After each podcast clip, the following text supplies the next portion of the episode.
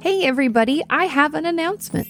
My new book, Traumatized, is available for pre order now. In it, I cover PTSD and complex PTSD, the symptoms we can experience when we have been traumatized, and of course, ways we can overcome these and heal. There is honestly too much helpful information in this book to list it all, but if you've ever wondered if you've been traumatized or are working to overcome past trauma, this book is for you. I cannot wait for it to be out in the world and help anyone suffering. So please pre order yours today at katiemorton.com. I need to stop cursing, Katie. Why? Why am I such a vulgarian? I'm a vulgarian too. It's okay. and I don't. I don't like it. I want to curb it. I mean, I mean, I guess you have kids. Yeah, shit. But what is that? Why am I such a, a cursy pants? Such a dirt dirt bag. Okay, let me introduce Yeah, you. sure. For those of you who don't know, this is my first guest. I'm joined by the wonderful, hilarious, and amazing Christina Pazsitzky. Oh. Christina Pazsitzky. Oh, thank you for having me. Um, Thanks for being here. I just adore you. I adore all your videos. I came to know you through being obsessed with your YouTube page and all the topics that you provide uh, clarity on. And you're just, I think you're such a wonderful service to humanity. And I'm so lucky to know you in real life now. I I'm know. such a fan. I'm such a Love fan. you. It's fun. Yeah, Yeah. Thanks for coming. And Oh my gosh. I'm just excited. We got so many questions. Like Okay. Hundreds of questions. Oh my gosh. I know. I only I picked I picked seven. Curb your, uh, you know, just kind of Yeah. curb it. We're just gonna talk. Yeah. But it's kind of the the questions are great. Okay. and they're very specific to like things that you would know. Okay. um, it's kind of mixing our two specialties. Awesome. Yeah, like I love- comedy, mental health, Oh my gosh. I love being it. Being a woman in business, all sorts of stuff. Fantastic. So anyway, but you're doing okay. Deep in the the core still. deep in the core. you know, I it's funny. I, I've been going. I go through waves, right? As I'm sure everybody does. Like some days I wake up and I think, is what's going on? Is the world ending? And then some days I'm like, it's gonna be fun. Let's have some coffee. Totally. And then I talk to my, I talk to my, um, my father-in-law who's an American and he's in his seventies. So he's lived through the sixties here. Okay. And he's like, this is what 1968 felt like. oh, really? Kennedy was assassinated. Everything was upside down. People were oh. protesting the war. I mean, mm-hmm. could you imagine a president getting assassinated? No. Like I remember who was it? Louis C.K. did a bit where he was like, "Our president like flew off in a helicopter, like got impeached." he was talking about like the Watergate scandal. Yeah. He's like, "Can you imagine that? You just watch your, you're like, bye." He just flew off in a helicopter, Yeah. like, but being assassinated, like, Yeah. it feels out of control, which kind of how things feel. It, it right, and that's exactly to to his point. And he's you know, so I I talked to him, and that makes me feel better because he's Well, been more there, normalizing. Yeah. What did he say? Like, what was his advice? Like, it's okay. It'll get get better. Yeah, that these are these things are cyclical, and and, and Mm-hmm. I think too because we're the, I live we're living it for the first time. We think that this has never happened in human history. There's never been a pandemic. There's never been civil chaos. Like no, this is kind of part of the cycles. Yeah. but it's been so long that we we've never experienced it. Yeah, not in our lifetime, right? Right. And so, yeah, So you keep it in perspective, and you're like, it can't be this way forever. Like eventually, right? totally. We we all just want to get there sooner rather than Yeah, later. Yeah, we're like, hey, hey, I've, what? Well, then Jesus, now we're on fire. So I'm like, fuck, man. I know. How much more can we take? Yeah, it's like I feel like um one of those like you know like a dog that's like been hit and you're like, no, no, they'll be nice this time, and then it like hits you again. You're like, what the fuck is actually happening? Yeah, and I, I actually tried to make a list of awful things that happened this year, mm-hmm. just in personal and in. Yep. And I there was a point where I just I couldn't even Yeah, it's too negative. because I was like, You're like, holy crap." shit. Like I blocked out half of this horrible stuff that happened. Like it was so much. Yeah, it is. It's overwhelming. That's why I've been telling my audience and even myself, I'm like, it's okay to have bad days. It's okay to grieve because like everything is different. Like Yeah. comedians need energy of an audience. I would assume Yeah.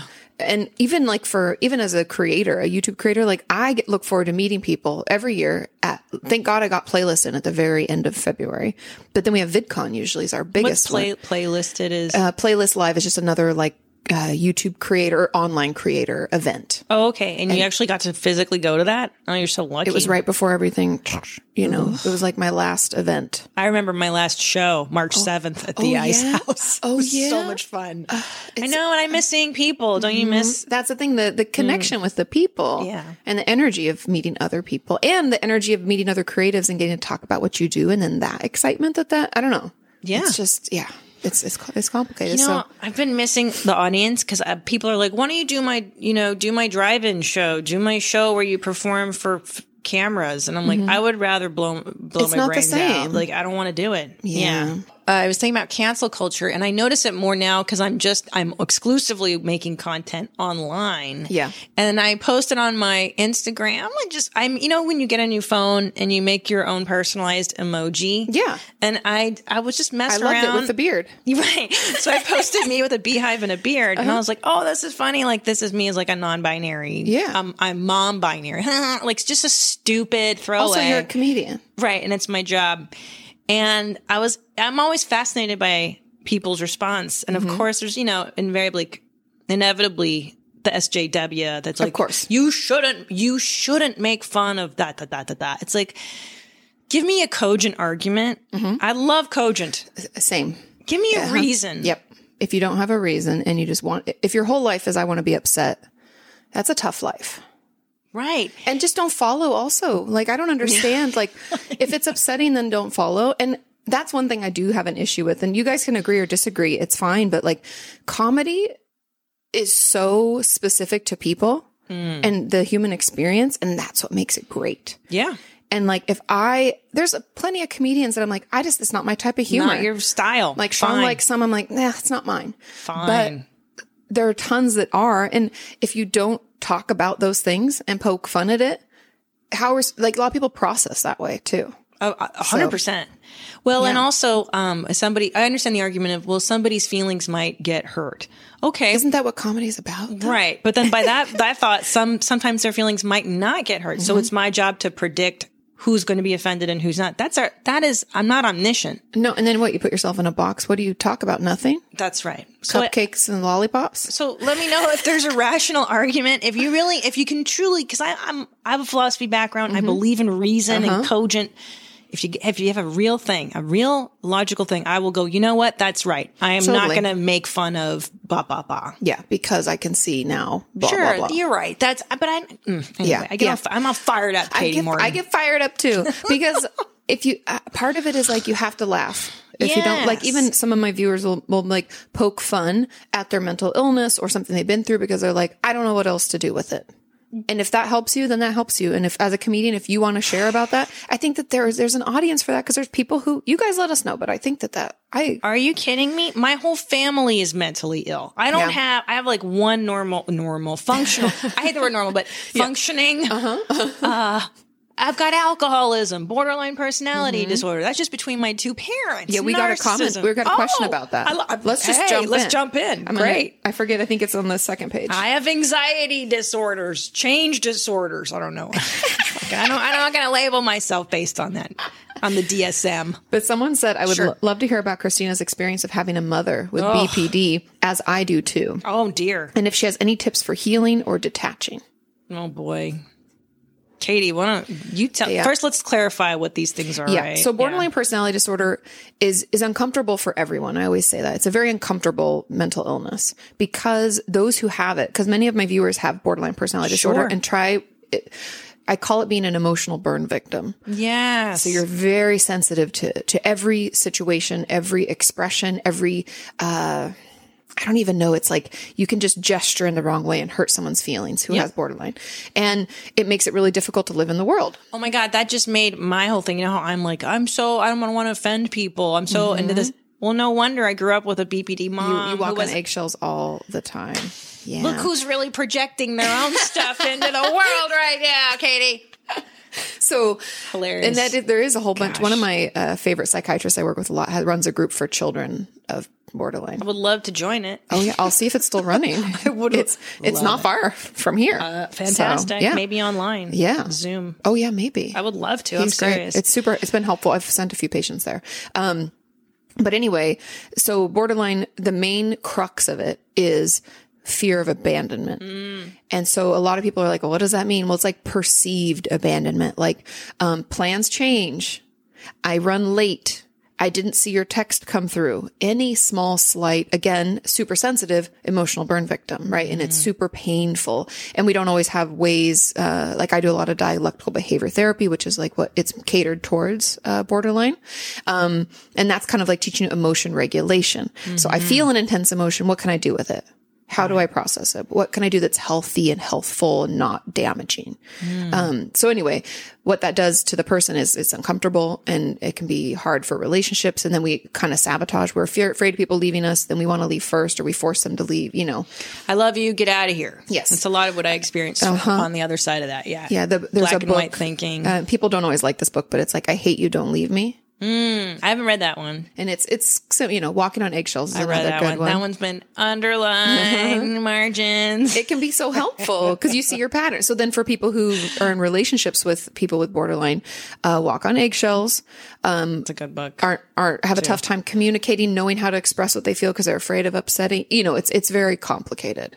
So It is. girl being raised by someone. So first of all, so my parents divorced. Uh, my dad's an alcoholic. My mom was borderline, and they were both immigrant from Hungary. So on top of it, there's so many. My poor mother. She Yeah. was abandoned a lot growing up. Her mother died, so she had so many abandonment issues. And my father leaves her as well once we come to this country. So I think that spiraled her. When he's a narcissist, we suspect. Correct? Uh, suspect, yeah, yeah, They never sure. go see anybody to get diagnosed. No, no, But that's what a horrible combination. it really was. Your poor mother. my poor mother. And I think it, I think to her credit, she really tried to hold things together like a routine for me. So mm-hmm. she was really good about like schedules and breakfasts and getting me to school and doing the stuff. And, you know, like she was, she had all my needs met. However, the downside was like, you have too many socks in your closet. I'm like, what? She's, you have too many socks. Your room is messy. Go live with your father. And Oh, she would she'd do this like the dance. I love you. Get the uh-huh. fuck out of here. So uh-huh. she would literally drop me off at school and kick me out. And then my dad would have to come pick me up and I would go live with him for like a month. And then I would try calling her to apologize because as a child, you blame everything's your fault. You yeah. take total ownership. Yeah. Yeah. And then she wouldn't answer my calls because she was punishing me. And then we, I would get into the repentance cycle and then I'd be brought Oh, back in the fold until that would kind of happen. But what was really going on, I found out later in therapy is that she kind of resented, not kind of, she did, she resented my father being single and, par- and like partying and Mm-hmm. So going she'd out want you to be. right. It was she was using you as a tool a hundred percent. to harm him, when, but you're a human being. Right. And she did. Right. So there was that. She was very combative. There was a lot of like um always fighting with me. She would always say, "Oh my god, this one made me crazy." She'd say, "We are." I'd be like, "Mom, what did I do?" Like, uh, like I piss her off, and then she'd be like, "You and I are going to have a showdown." The phrase was, "We are having So a having like a brawl. yeah, like ooh, right? like." Yeah. And I remember being like a showdown. What I'm, you know, I'm eight years old. I don't even know what this. Yeah, what did I and do? with my mother? Like what? Yeah, so there was that side to her. Now the the positives, the part that I loved is like, guess where I got red lips and blonde hair Mm-hmm. and like a flair for showbiz. That was my mom because she was so charismatic. Yeah. and so likable to outsiders, right? So like we go to school, everyone loved my mom. I wish your mom was my mom, but then behind closed doors, she was very sensitive and, Yeah. and very dysregulated. Yeah. So you know, I didn't feel like I could trust her, come to her with stuff. I learned to live on my own. Like you just raise yourself, essentially. Yeah. Yeah. And it is it is hard. And, and I feel like that goes for a lot of mental illnesses. Like I've had lots of viewers and even patients alike whose moms were super depressed and it's like the same thing. They'll put it hmm. on to be out if they have to do something, but then at home they're like non Yes. You know. Yeah. Well, alcoholism, I think, Yes, functions that way too, where it's a secret that the child and the family keeps. but that makes it more it's like that elephant that Oh, grows and grows. Yeah. Terrifying because now you have, you know, you have to hide that this stuff goes on. Otherwise, child services intervenes or like, so yeah, that's a whole other. That's a whole yeah. So, how do I deal with it? Okay, Mm-hmm. I'll tell you what I did. I didn't even realize my mom was uh, really this. I didn't realize I had issues with my mom until I was really like 32 or 34 and I would get off the phone with her and I would just start shaking and crying and, mm-hmm. Because I- you'd had the separation. yeah. So you could sense the difference. A hundred percent. Yeah. Because she wanted to be Grey Gardens with me, very mm-hmm. enmeshed, and she would If you guys say, don't know what Grey Gardens is,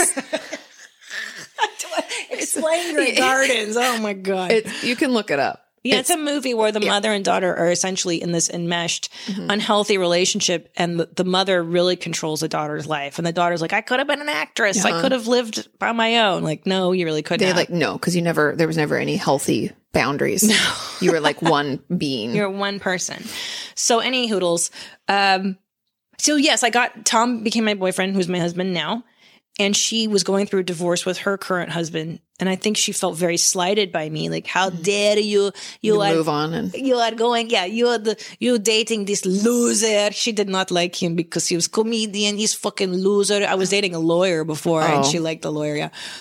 And so I got off the phone, I started shaking, and and uh, Tom was the first person to point out to me, like, hey, you know, that's really not regular. Like, you shouldn't mm-hmm. feel so much anxiety around your mom. Yeah. And then I introduced my mom to him, and she was really fired up that day. She was like, I went to Nordstrom, and this motherfucker didn't serve me because I am a woman.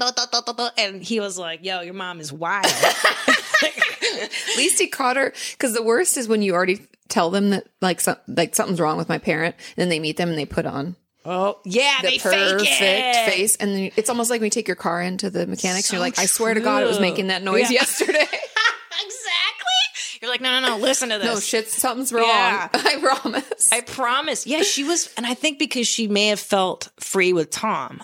well, maybe because he's such a loser. He's such a fucking loser, right? That's true. Oh my god, I didn't She didn't need to put this. on airs for him. Wow, she didn't. That's so true. But thank. God, because then he got to be like, Yeah, I see it. yeah. And I decided to go. I was like, something is wrong. You know, I'm a, I'm a wreck around her. Mm-hmm. I, and I started to look at different therapy and different therapists. And I met with two or three. And that's another thing I feel like telling people is that it's like dating or it's like anything. You may not be a good fit.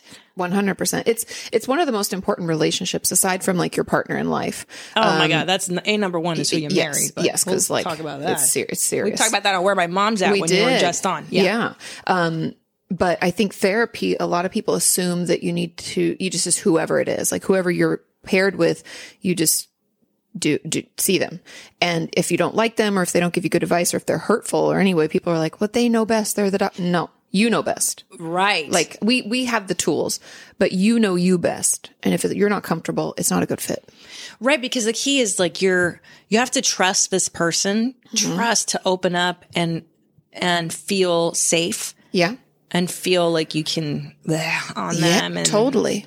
So it's important. And I went through two or three people before I found the woman who still treats me to this day, who s- saved my life and to completely changed how I think and react to the world and feel. And I, God bless this woman.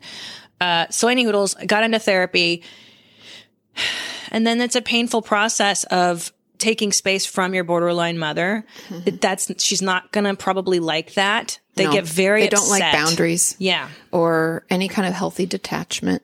Right. feels feels it's a wound again going back to you know being very sensitive Yes. it hurts them but we have to take each person's responsible for themselves A hundred percent.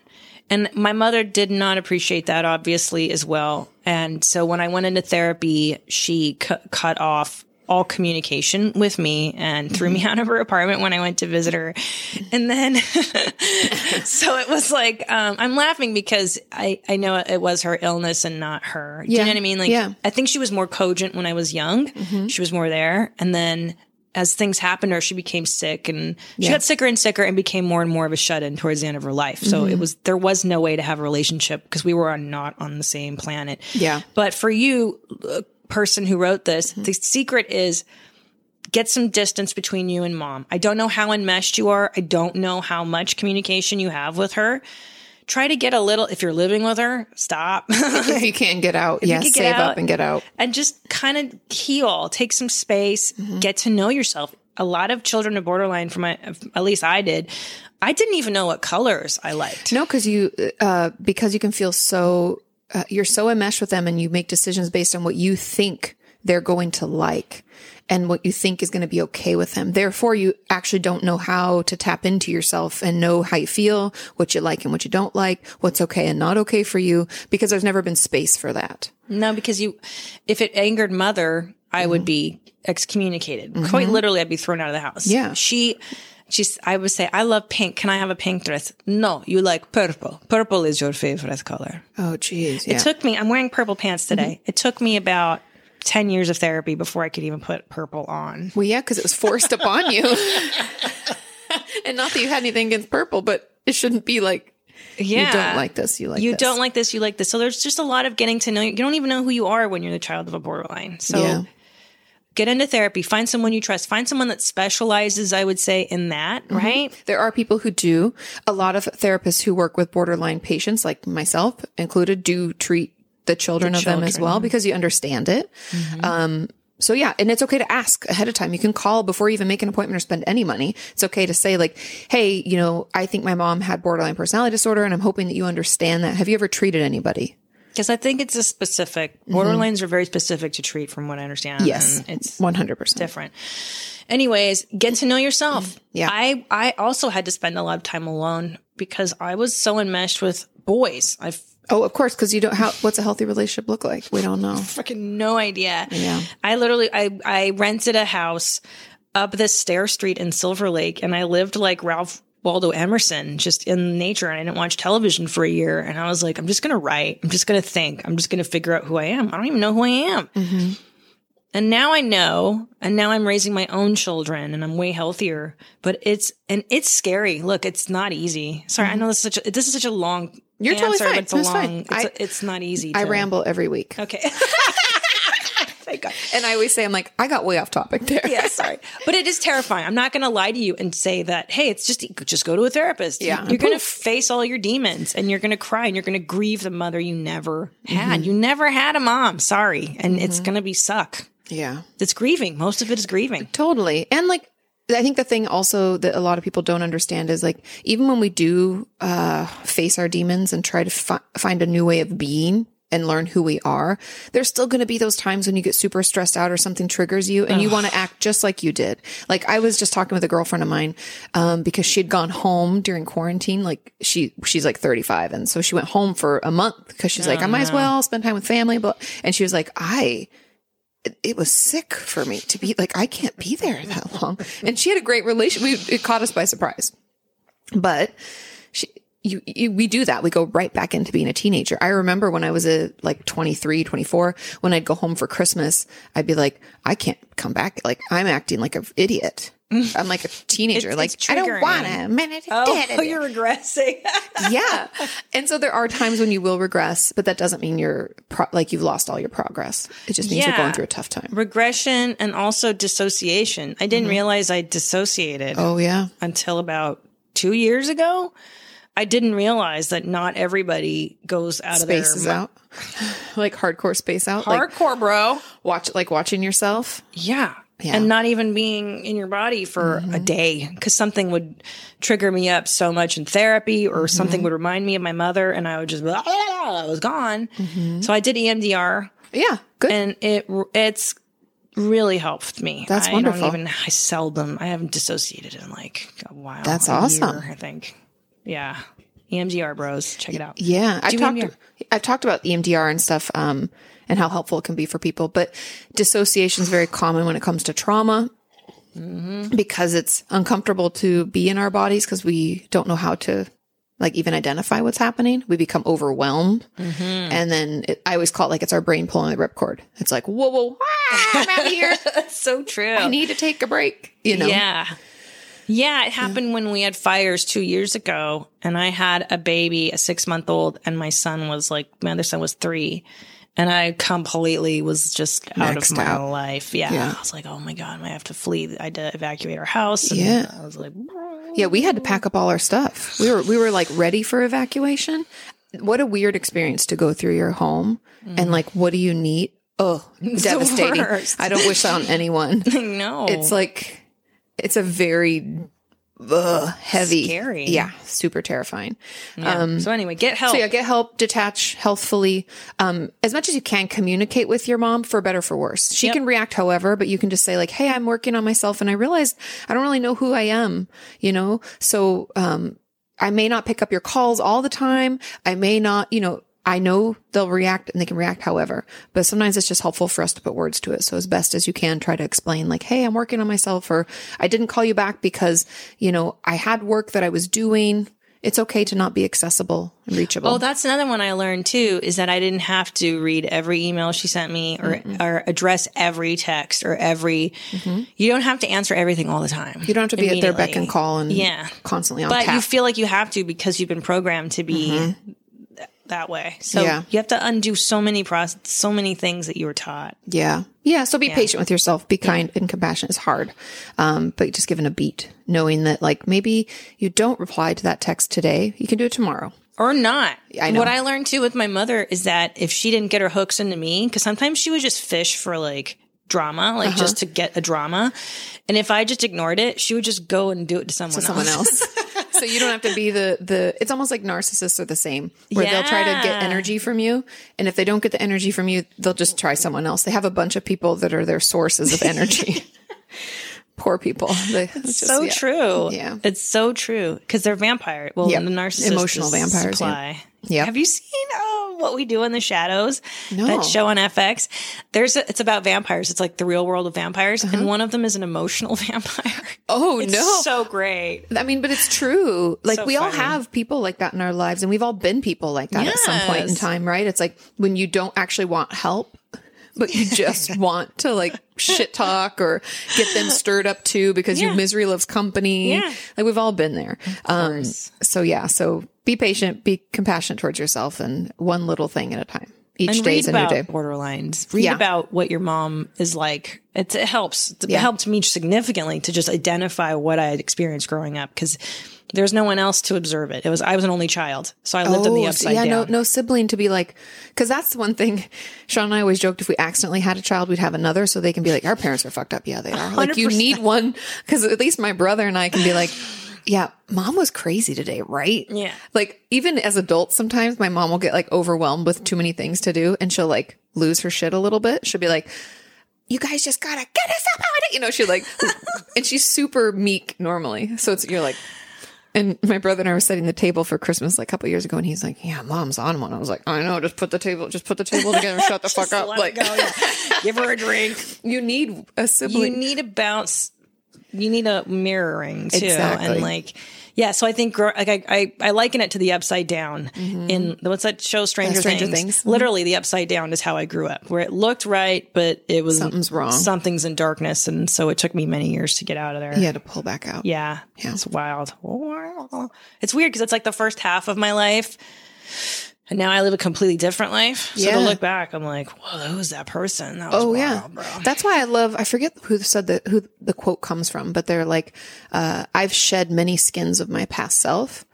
Um, I wrote it in my first book, something about it, but I like that idea that like, um, even if I passed somebody on a, s- on the street that I knew like 20 years ago, they wouldn't even know me anymore because I don't look the same.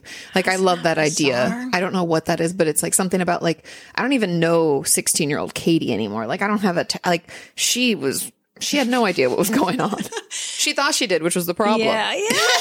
she had a really strong sense of self. Totally. But don't we regenerate our entire cells every seven years? So we're, we literally are different people. Mm-hmm. Yeah. every seven years. Which that seems about right. yeah, yeah, Seven, it's a Yeah. long time, right? Like, yeah, seven years definitely. totally. Okay. Damn. Yeah. Big question, you guys. That's Yeah. a big one to start with. Holy mackerel! I know, We sorry, got, we just- got just- in the deep end on that one. Oh, this is a good one. Um, it says, How healthy is it for people to be quote unquote best friends with their moms at different ages? For example, when they're still minors and growing up, or when they're both adults? I just love this question. I can't even answer that. I don't know because I was never tight with mine. So Yeah, you true. tell me. True. Um, I think that until you're fully launched, Hmm. being best friends with your mom means your mom is ineffective. It means you don't really I- have a parent. I agree. And I see it a lot, weird, oddly enough. And I'm sorry for any of you who live in this area, but for a year I moved down to Orange County. Um, to be closer to Sean and then was like, I got to get back to LA. Like, I don't know what I'm doing. It just wasn't a fit for me. Imagine going from Santa Monica to like Laguna Niguel. I was like, right. It's super mellow there. It's uh, it was just suburbia and I live in like metropolis. Yeah. And I was like, why don't people, why aren't they out at night? What's that? This is crazy. It's too quiet. yeah, it wasn't for me. Um, but I found that a lot of the moms dressed just like their daughter. It was a very boy. strange like bubble of society. And not, I'm not saying all of Orange County is like this. I'm just saying when I was down there, that was my personal experience. And I remember thinking to myself how unhealthy that was. Oh yeah. And my supervisor at the time, because I had a, that's when I first started my private practice was down there, just like a day, one day a week.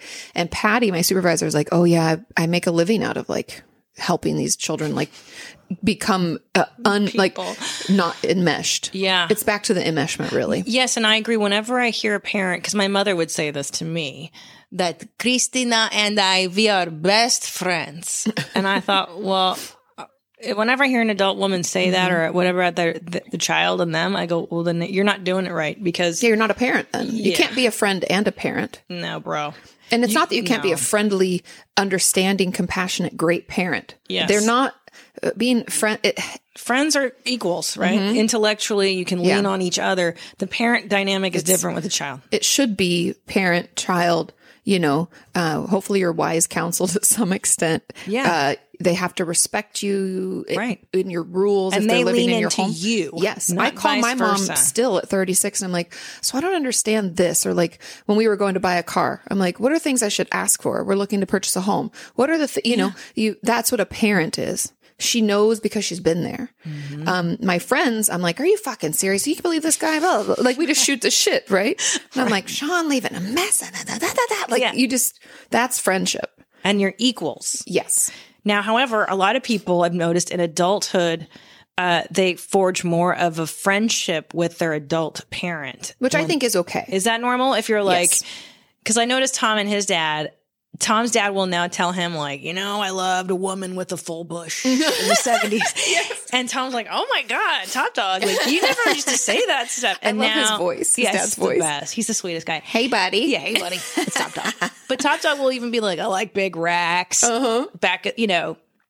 And I'm like, I don't know if that affects Tom because my dad's always been inappropriate with me. Like he's Yes. always told me that kind of stuff. So I'm like, I don't know. Is that is that okay? I think it is okay because the the dynamic has shifted. The parent is no longer responsible for the child. Yes, I know once you're a parent, you're always a parent. You're never going to not feel responsible. But I I'd like to hear from you guys too. Is like I think that once I moved out of my mom's home and maybe like five years had passed, there was a period of time when it was still like I was like a child. You know. After oh, in your 20s, you're still a baby. Forget Yes. about it. I think it Even was probably 30s. around late. uh, honestly, I think it might have been my age, but also I got married because Mm-hmm. I got married right before I turned 30.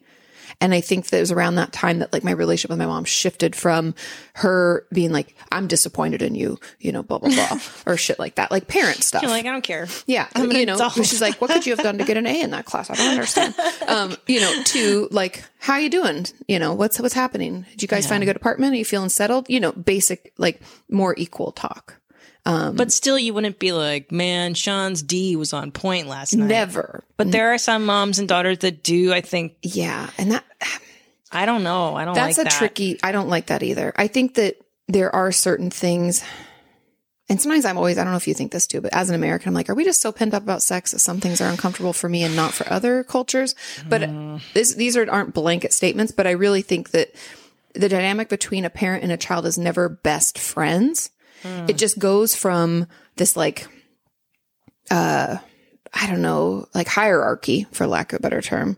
Um, you know, where you're actually parenting to not a- active Ah, parenting sure. where you're more friendly, but they're still your parent. Like I talk to my mom differently than I talk to my friends, but I do talk to her every day. Yeah. I think for me, I would never want my sons to know everything Yeah. about. It's really well, they're your children. There's certain views you're going to want them to have of you. There's certain things that they shouldn't know about Yeah, I There agree. needs to be healthy boundaries. Still, every relationship needs healthy boundaries, and this is no different.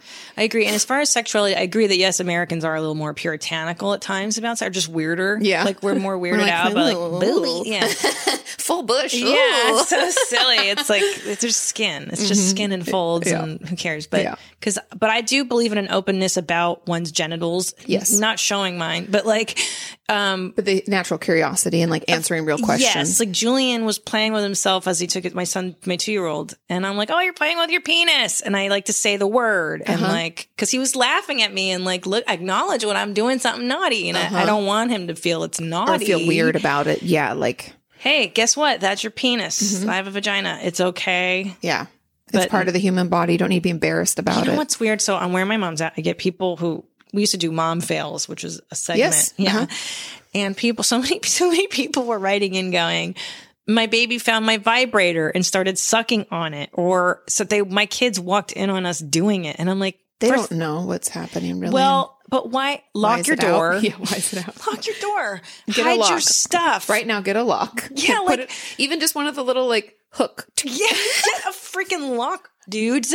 Hide your stuff that Yeah. you don't want your. It's so easy. Yeah, Uh, yeah, it is so it- easy. I get yeah yeah, yeah. fired up, man. But also just know that I feel like almost every child has walked in on their parents, and they they'll be normal. okay. Yeah. and oh they, yeah, they're fine. and be, they're really it depends on how old they are, but usually a they don't remember because they're too young. B they don't know what's happening. They're just startled because you're startled.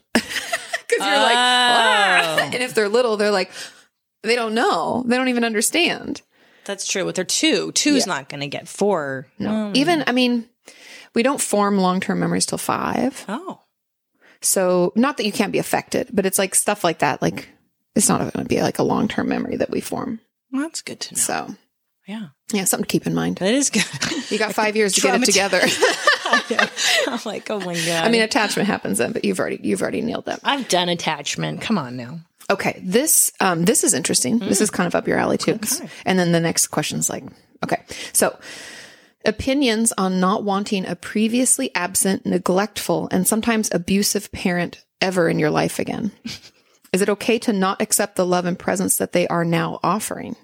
I want her to stay away because it's too late, and frankly, I don't need it. People seem to be struggling with the guilt and all, but I personally don't think I and don't feel bad at all. I just, I think I've just resented her too much. And we had a lot of follow ups about the like, uh, when's it too late? What's too late mean? So we'll get into that later. But, um, you, did you cut ties completely with your mom or your dad? Yes, uh, my mother because she she cut ties with me. Um, And never came back around? no, Oh, oh, well, I, I know it got hard for her at the end. You said she was really isolated. She was and- very, she was a shut in and, and I believe had turned schizophrenic and psychotic. She was Mm-hmm. like writing weird things. Yeah, she, she'd lost her mind yeah. essentially. Some people can have psychosis as a part of different mental illnesses if it goes untreated for too long.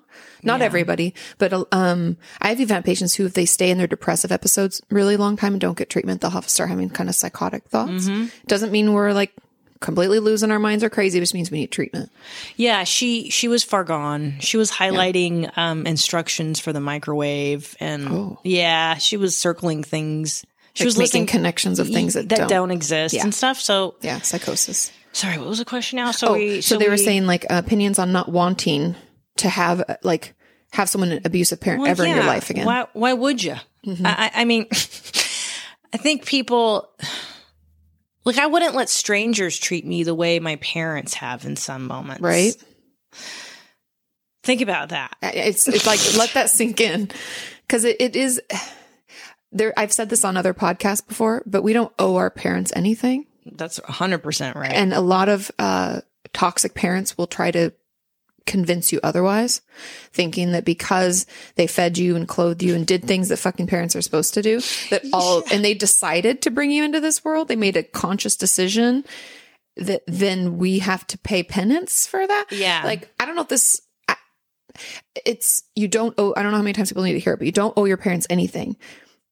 When we have the opportunity to decide whether or not we want them in our lives, then you get to choose. Like I choose to keep my mom in my life because she's been super supportive and loving and wonderful. And sure, we fight sometimes because we're people and we have a relationship that we work on, but I choose because we have, she has mutual respect. There's understanding. There's a relationship that's been built by both parties. That's and that's a really important distinction you're making mm-hmm. is that your mother takes res- responsibility for her side of your relationship with Yes. her. Now, mm-hmm. I would ask this person, how willing is that parent to try to change? Have they changed? Have it sounds they? like they're trying to, 'cause it says, is it okay to not accept the love and presence that they're now offering?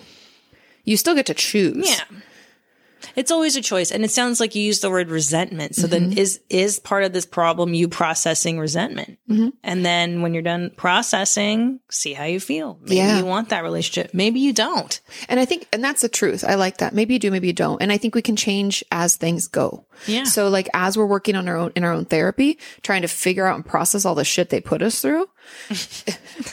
yeah, that's really it, right? Like, yeah, it's kind of like, do I want to do this more? Like, yeah, do I want to pile more shit onto my pile that I'm trying to sort through? But if they change, because I do, I mean, I make a whole living on the belief people can change. So, and I believe they can too. Yes. I whole if if there's a will, if there's a want. but again, I've said this in a video a while ago. Forgiveness does not have to equate to reconciliation. mm, say that again. I know forgiveness does not equal reconciliation. I can forgive, but that doesn't mean I, I have to let you back in. And I think that's a powerful distinction because in this situation, just because they're offering things, you can say like, I forgive you from the past. You can process. It sounds like you, there's some process that needs to happen because you resent, you resent her still, which mm-hmm. is fully warranted and okay. Yeah, and it might take years to get through that resentment and grief. Exactly. But at that point, then it's like, then you get to decide where you want that to go. And that place could just be, I want to be able to forgive her because forgiveness actually lets us off the hook. People always think, mm. oh, it lets the other person off the hook. No, we're just saying, you know what? I don't want to have to deal with this shit anymore. I'm letting it go. I have such a hard time understanding forgiveness. Mm-hmm. I, I, It's I, really I don't understand it. Explain it. Explain it. When you have a shitbird parent, Forgiveness, I think we have to start talking about it differently because forgiveness doesn't mean what you did was okay. Be- uh, but I, okay, let's start, take one step back. Mm-hmm. When I hear forgiveness, I grew up in the Catholic school tradition. Mm-hmm. And I equate it with like some kind of a religious, like, I forgive you for doing that thing you did, mm-hmm.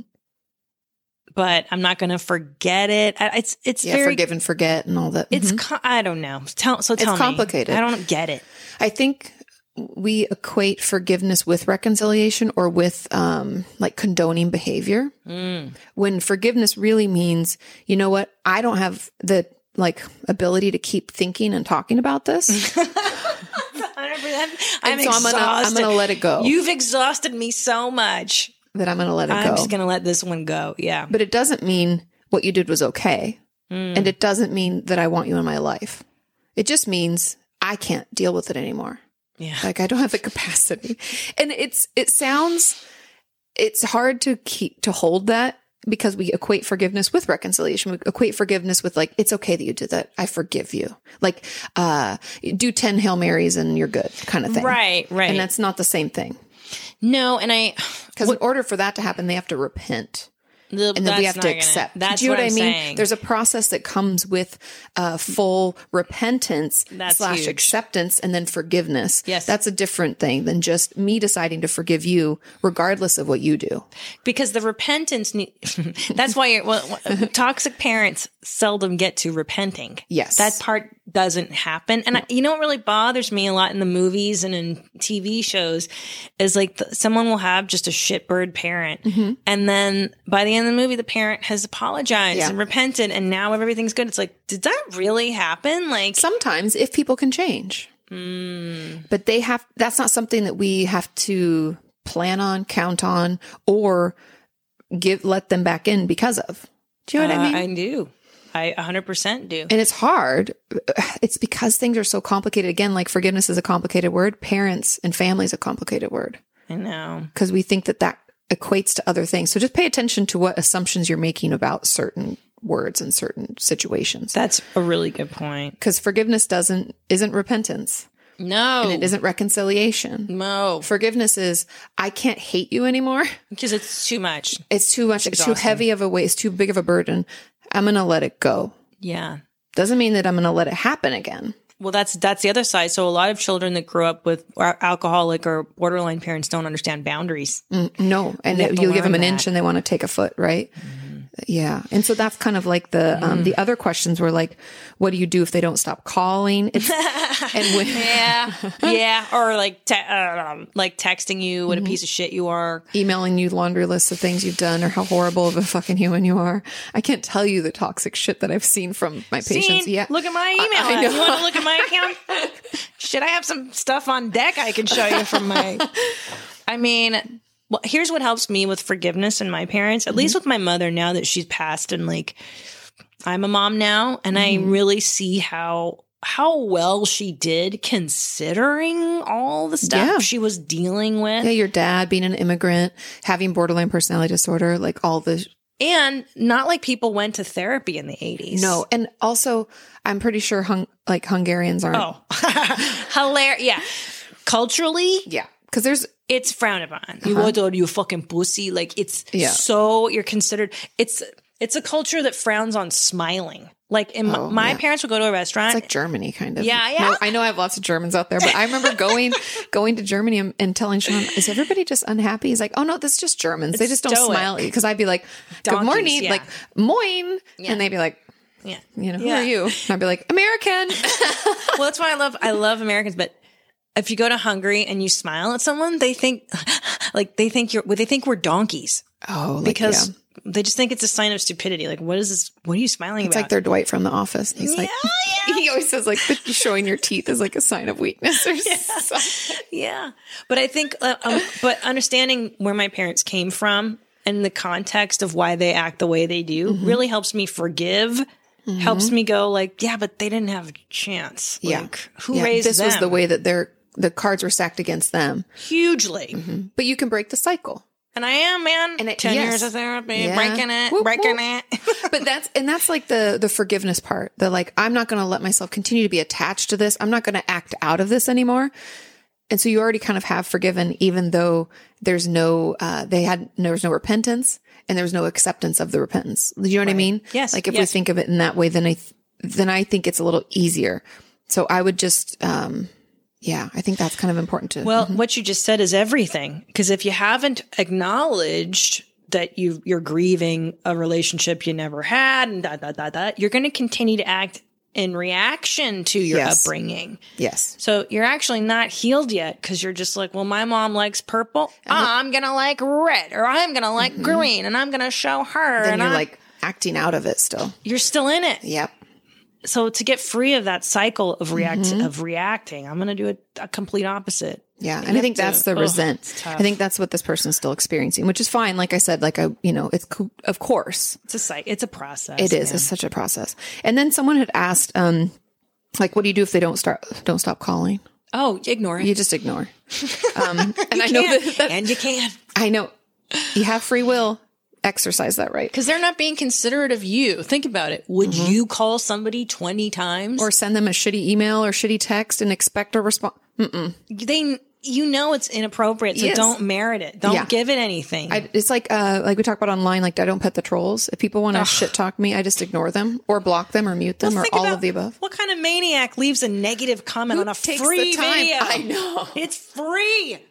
You don't like it? Click off. Watch something else. Yeah. To take the time to leave shitty comment. Yeah. oh, it's banana. It's bananas. So, and think of the same. It's like they're putting all this energy into sending you toxic shit. We don't have to, you know, we don't, you don't have to be like, "Thank you. May I have Yeah, more?" give me, please, sir, give me some more. Mm, I'd like another helping I loved of it so much bullshit. before. and then someone says, like, when is it too late? How do we define too late? Um, because this person says, what if I want my parents around, but not too much in a parent way because that freaks me out because they hurt them over and over. So like, Oh. If they're capable, yeah, if they, if they repent, if they ask, if they ask for your forgiveness, if they change their behavior and you're willing to accept them in, in a way that feels good for you, more power to you, man. great. There are some parents, I read this in a book, some parents can only do chit chat. Some parents Yes. you can only like call and talk about the game, The weather. the weather, and that's that's intimacy for them. And I think that's okay. Sometimes too. something that I um I think we all have to do. I've talked about this multiple times. Like in with our parents, as we get older, we realize that our parents aren't all knowing Yeah, and they have their own shit. yeah, And then we should try to make a list of the things that we would want from a parent in an ideal world, in a lifetime movie, like best thing ever. And then what we know they're able to give us. Lifetime movies really sweet. It's it's like Can you watch those? No, really? no. no. t- and the Hallmark ones are. I mean sometimes tougher. maybe around Christmas just because I want to get the warm fuzzies. Yeah, yeah, yeah. But not too much. in moderation. Oh my god. But then write the list of like what they're able to give and then Yeah. allow yourself to grieve the difference. That is such a great idea. So write write who they are, who you want them to be, uh-huh. and grieve the what you want them to be list. Yeah. The things that aren't gonna on the other list. Yeah. And it, everyone's, we're, we're all human and we're only capable of so much. Yeah. And unfortunately, our parents aren't perfect and they're not capable always of giving us what we need, the full list. Yeah. So Yeah. And hey man, I think you're blessed if you can get half the list. 100%. Jeez. Yeah. What's normal? How much of I the mean- list can you get? I even think half is pretty normal. Three quarters is like fucking amazing. you, you think about, you know, cause like think of your like wish list of uh, even a spouse, right? Yeah. Like what you dream of a dream. Yeah. Oh, Let's and then, see. and then like what ends up working for you and being the healthy relationship. And it's not a bad thing for it not to be the dream list. It's just life. It's, it's like, no, but this, I, I thought I wanted this. I thought this would be better, but actually this is, is good. Yeah. Yeah. You know? Can't always get what you want, but sometimes Sometimes you don't need what you, get want. what you need. You do, yeah, exactly. Can't always get what you there want. you go. It's true. He wrote it because it's true, It- man. it is so true. Because yeah, sometimes what we want isn't what we need. It's not, and you're usually misguided in what what you what you think you want. It's And really it's not that. born out of unhealthy assumptions, expectations, society. Yeah, man, that's a whole other That's a that's this whole Podcast. podcast in and of itself. that shit. Okay. Oh my god. this one I think is good, and it's it's something that I'm interested to hear your take Yeah, on. sure. I'd be curious to hear both Katie's clinical perspective and Christina's comedian perspective Mm. for this question. Why do so many comedians and artists have mental health issues? And which came first, the mental health abnormality or the art? Or is it a matter of personality? Inquiring minds would love to know any thoughts or insight. Oh my god. You go first. I think um, this is just my I'm, I'm making a lot of assumptions here. My I think that the mental illness came first. Yeah. because the art is the way to process it. Because Yeah. I can't tell you how Yeah. many of my patients, like if we talk about artists as a whole, how many of my patients love to create music, Hmm. sculpt, uh, dance, uh, and then comedians, I don't think are any different. Like you've said, that's how you process what you're thinking. Yeah. So that that would be my thought. So I think the mental health issues come first, and then the art. Katie, I'm going to agree with you on your assessment. um, yeah, it's because also, at least in comedy, it takes a lot of tragedy, right? You have to have kind of the, the tragedy and then the brain that can process that and make it something good. Yes, So it's funny because I, I miss the comedy store so much because it's all my wacky friends. It's all the crazies. And it's we're such a fun place. God the damn energy. it. I was I so glad we Sean and I went that one I time. know. Like before, I'm like we should have gone back like right away every night. You know, or like one day, one I day know. it'll come back. it will, it will. But I love to think about all my friends. And now I used to be like, God, I'm not part, I'm not messed up like they are. And now I'm like, of course I am. We're all messed up and I love it. And I love that I can go, dude, what's up with so and so? What's their thing? Well, that person grew up this way. So that I'm guessing so and so's got this disorder and that one. And mm-hmm. now that like, I'm open about it. Everyone's open. It's, it's so great that you find your, your wacky tribe. Now, that being said, uh, that being said, um, how many people with mental illness are accountants, nurses? oh, yeah, it doesn't CEOs, discriminate. Bus drivers, postal workers, baristas, Yeah, therapists. therapists. We're the worst. We have to be wacky to. yeah, just to be alive, you have to be wacky a little bit. Well, let's talk about that. What percentage of the population do you think has mental health issues? A lot. So, um, what is it? I forget the statistic. Um, you guys check, like Google check me. Um, but it's one in four are affected. Okay, one in four. So you have means- a mom or an uncle or da da da. And that means, and like anxiety is our largest mental illness in the world. Anxiety and depression. Yeah. I'm gonna guess. And it's like 40 million people or something with anxiety. Again, I haven't checked. yet. It's like I'm pulling that deep from my brain, But I'm talking like DSM. like diagnosable. Like, Yeah. I mean, I think debilitated by a mental illness. I probably, I'd say a good 30, 40% of the population. Like if you look at the, the data and I'm, it's, I did this for the first book. So it's been like years ago that I read about it, but the amount of, uh, income they feel is lost every year due to mental illness in the US alone is like a staggering number, meaning people that just can't, we all know, right? It gets really hard to function. So we're not able to go into work. Like we have to call in sick and, and we go on disability. Um, the amount of, of money income that's lost due to mental illness is like staggering. I believe It's it. in the billions and I forget exactly how many billions. Well, I read every year. migraine. Migraine. People call in with migraine. And Mm-hmm. what I used to get those before I got into therapy. Uh, correlation. Oh, 100%. Physical health, mental health. It's all part of the same body. Yeah. I don't know why we pretend that one is so different than the other. Well, isn't there the thing like the body never forget the body holds the It holds the trauma. yeah. There's that book, The Body Keeps the Score. body keeps the score. You'd love that book. Have you I've read it? read it. Okay. I was like, that's so good. Hello, EMDR. Uh-huh. It's so interesting. He- he's great. so great. Um, but yeah, your body never forgets. There's actually cellular memory. That's why even, um, I forget who it was that was doing a research study on like body memories mm. and people who like, let's say had been like choked as part of their mm. trauma, like fingerprints will show up on their neck when they talk about it. Like your body doesn't forget.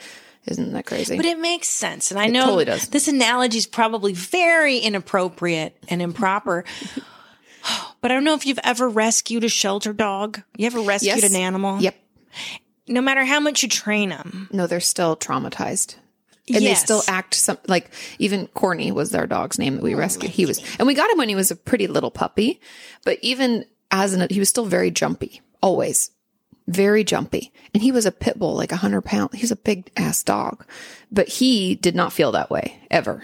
He was, he was a, fraidy cat or a fraidy dog. Fraidy dog. How dare you miss species? I know. my Oh. animals.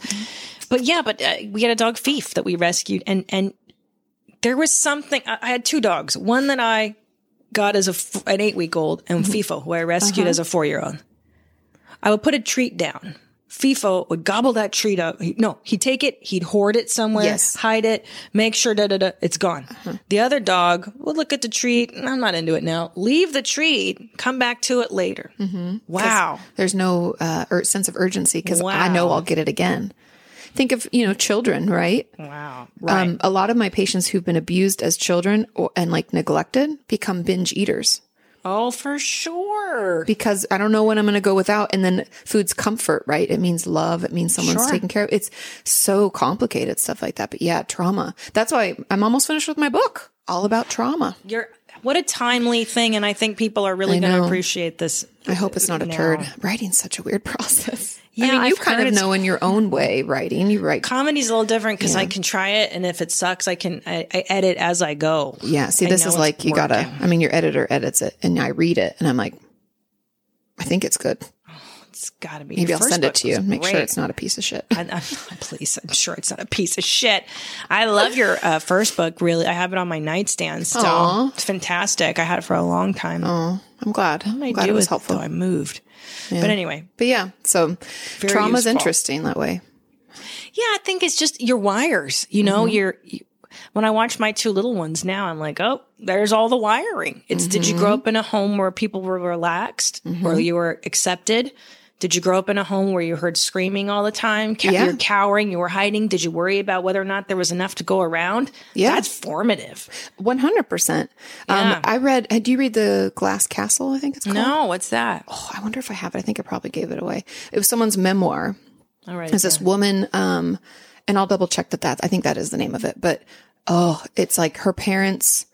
She had a very messed up childhood of like neglect and not feeding them, and they would like go. Uh, her and her siblings, um, you know, definitely she's been in therapy to deal with the trauma, but talk about not getting enough and getting the power turned off on them and no water and all sorts of stuff like that. Because her dad was like a gambler and an alcoholic. And anyway, it's it's a it's a very dark story, but it's also a very powerful, like I don't know. Something about it was so healing to me. I was like, it probably was helpful for her to write this out Yes. and to get it out. And also, she's like, she's doing fine. I think it's a hopeful, like, I'm so good I can write about this yeah. And think- share it with other people Well, so they can get better. Art is the expression of all that stuff. It's mm-hmm. funny. I someone once said to me, you know, the big correlation between comedians is a lot of us grew up poor. A mm-hmm. lot of them grew up with money issues. Mm-hmm. Ralphie May used to talk about growing up and severely destitute conditions. Um, who was it? Richard Pryor grew up. He worked in a brothel when Oh, he geez. was his Really? mother Oh, or yes, his I grandmother remember. was a madam or something. Uh huh. I mean, yeah. So it's all in the wires in the Yeah. beginning No, it really how you see the world, and it's hard to undo those. Yeah, it takes a lot of uh, thought awareness Yeah, and like uh, just like a strong will. Like you have to be, you have to push back. resilience. Uh-huh, that That's resilience, what my therapist man. tells me.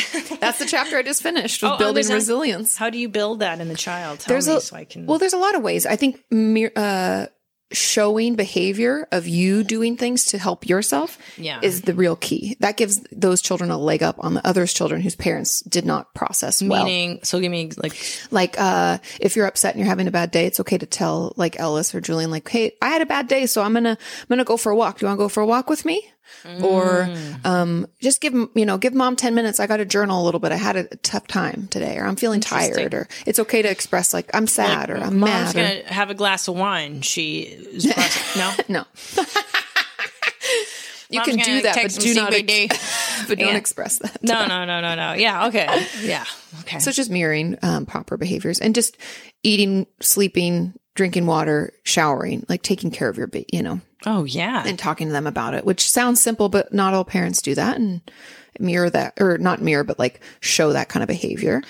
Man, I got to I think I brought this up on my show, but I was watching the very first episode of Sesame Street from Yes. 1969. Yes. And what was brilliant, brilliant is that they showed a four or five year old child, I'm brushing my teeth. And they mm-hmm. just showed it, a, a live action kid. Mm-hmm. And my sons were riveted at watching another child uh-huh. brush their teeth. Because they're doing something they're learning to do. Yeah.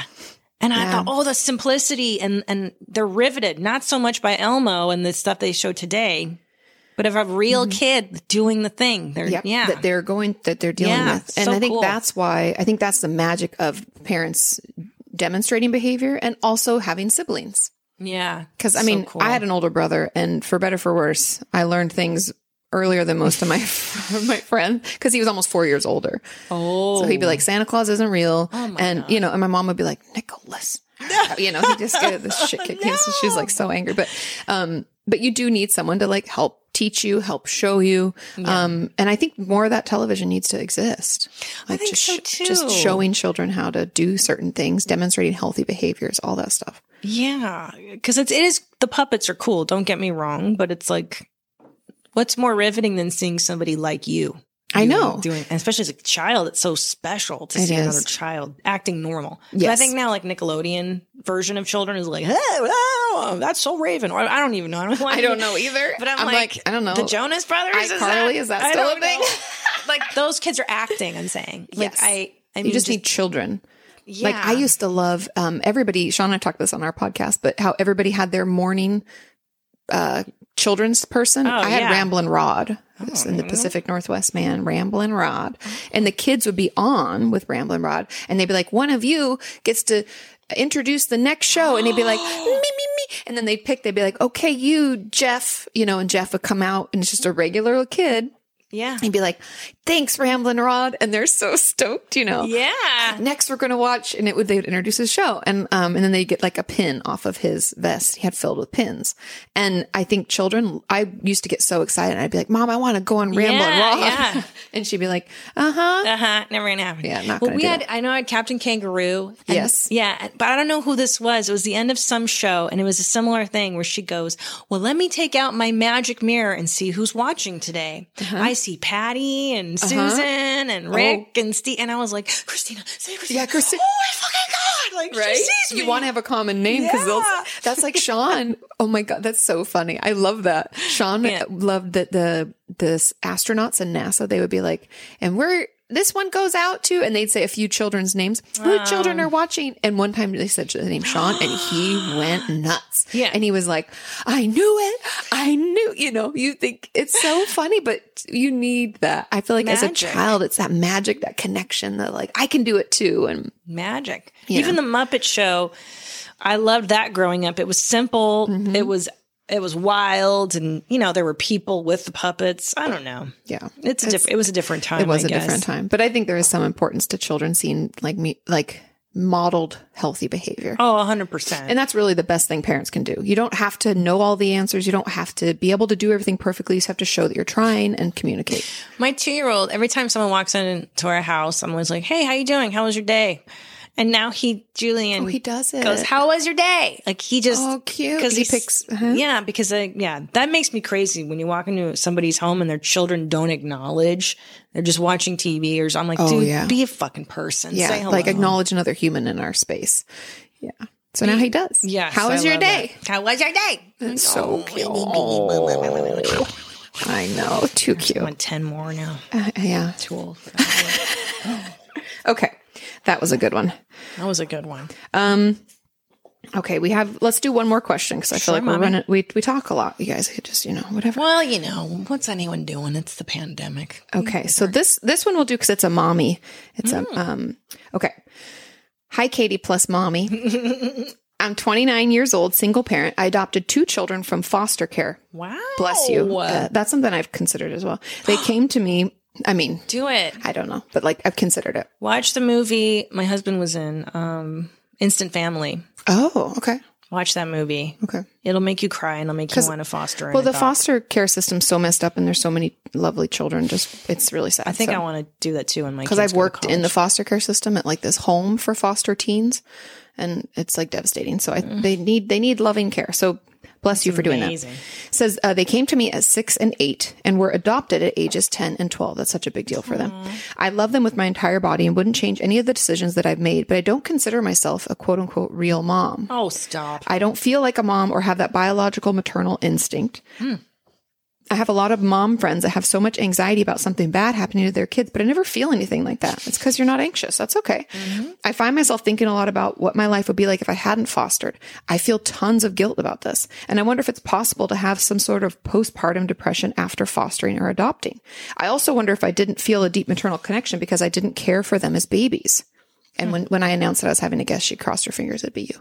Oh, that's so sweet. Yeah. I think what you're talking about is, I think the experience, I don't know, because I've never fostered a child. I've only ever done bio, bio kids. Mm-hmm. The pregnancy and the birthing and all that stuff, it's a thing. It's a big thing. It It's can be a thing. traumatic for people.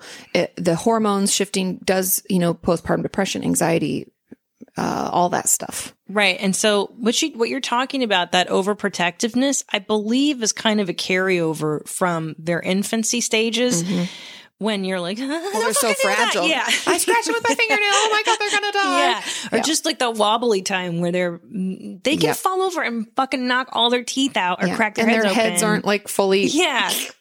so it's really that you're not seeing them as they are in the for instance, my four and a half year old is way more adept and agile than the two year old. Mm-hmm. And she got hers at six and eight. So So they're like little humans already. Like, yeah you know what I mean? They have little personalities and they can speak full sentences. And Yeah, so that maternal, that quote, mater- it sounds like you're equating the maternal thing with the anxious thing. Mm-hmm. And I think maybe because you didn't go through that really, really fucked up. and it's actually, if I could, I would take two two year olds over one newborn. I hate the newborn phase. well, and they call it the fourth trimester for a reason. oh, it's horrible. They, they aren't sufficient. They can't help themselves at all. I know. And you're so wrecked. Like Yeah. Mm-hmm. you, you, you've had, you've been depleted for nine months. Like it's sucking you. It's, it's physical. And then you birth. and then you can't sleep, Dude, And then your bits are all messed up and hurt. Everything. and you have to like spray the thing and wear the bad underwear. And, do you know what I mean? Yeah, like no the one talks about No. the the ugly, uncomfortable, terrible parts about it. And like Yeah. also, I don't know if you've experienced this, You're but broken. yeah. And a lot of my friends felt like first of all, the smell of their spouse repulsed them, which That's funny. While they were pregnant or after? after. Yeah. And they think it was I I've read about it. It's like biologically so that we don't try to get pregnant right away because you're not supposed to have sex for six weeks. They say now, but back in the day there was no doctor, so you're, you're like yuck. Yeah. I need to heal. I just gave birth to a thing. Get your thing away from me, kind of thing.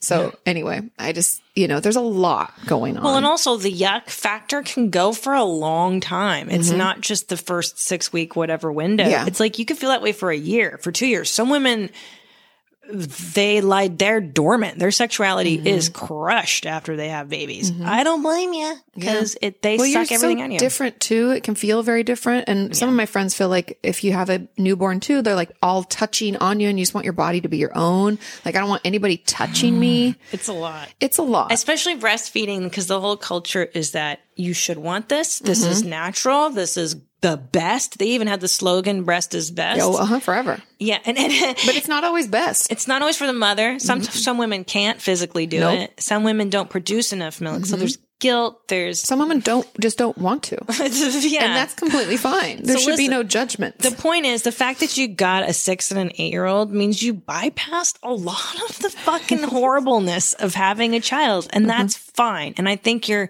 the quote guilt might be that you didn't pay that price.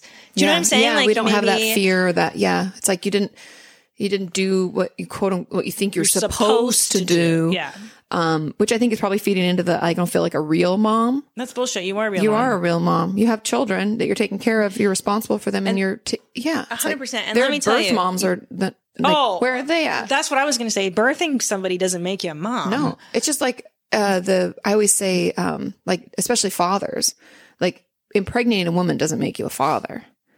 You know, so birthing a child doesn't make you a mother. It's what you do after that. Well, and I think mothering too. You could be a dog mom. You can Mm-hmm. be a cat mom. You can be a squirrel mom, a, a snake mom, whatever. You can be a foster mom. The, the act of nurturance and Yeah. the selflessness of nurturing another being and putting Yeah. Mm-hmm. that person over you. That's the nature of mothering. Yes, and So, watching them develop and grow, and yeah, it's like Yeah, it's dude. magical. So when are you going to foster? I want it. I think you'd be I'm great start with foster mom. dogs. Yeah. I really love dogs. I think you'd be great at. I think you'd be great. I mean, it's something that I've considered just because I don't have any urge. I mean, we're not that we're You're not, that. biologically like boo boo. Yeah. And also, I feel like uh, there's just so many children out there that need homes too. And I've had friends that have done it, and um, it's been really powerful. And I have friends that are considering it, and um, yeah, what a great thing to do! What a I magical gift! If I know? couldn't conceive naturally, I would have done it. Yeah. I would love to help someone. yeah. Or like some gay kids that got kicked out by shitty parents. Oh God! I want yeah. like I want like work with the Trevor Project to help that. out, is that know? is that who I would go to? I mean, I don't know. That's only that's an organization that I know assists with stuff like that and is a support. I would love that. Like all just a house of gay kids whose Yeah. parents are like Be supportive, help them develop and learn about themselves and be okay with who they are. So magical. No, mommy. Okay, I think that's it. I think that's all, right. the time we've We got. did it. Oh, yeah, That we was did it. so much fun. That was. Thank you for coming. thank you for having me. I'm honored to be your first guest. I know. I love your show. I love you, and um, thank you so much for having me. Yeah, and if you haven't checked out Christina, she has her own podcast. Where my mom's at, I'll link it below. Also, her and her husband Tom have an amazing and hilarious podcast, Your Mom's House. Uh, when does this drop? This will drop on Thursday.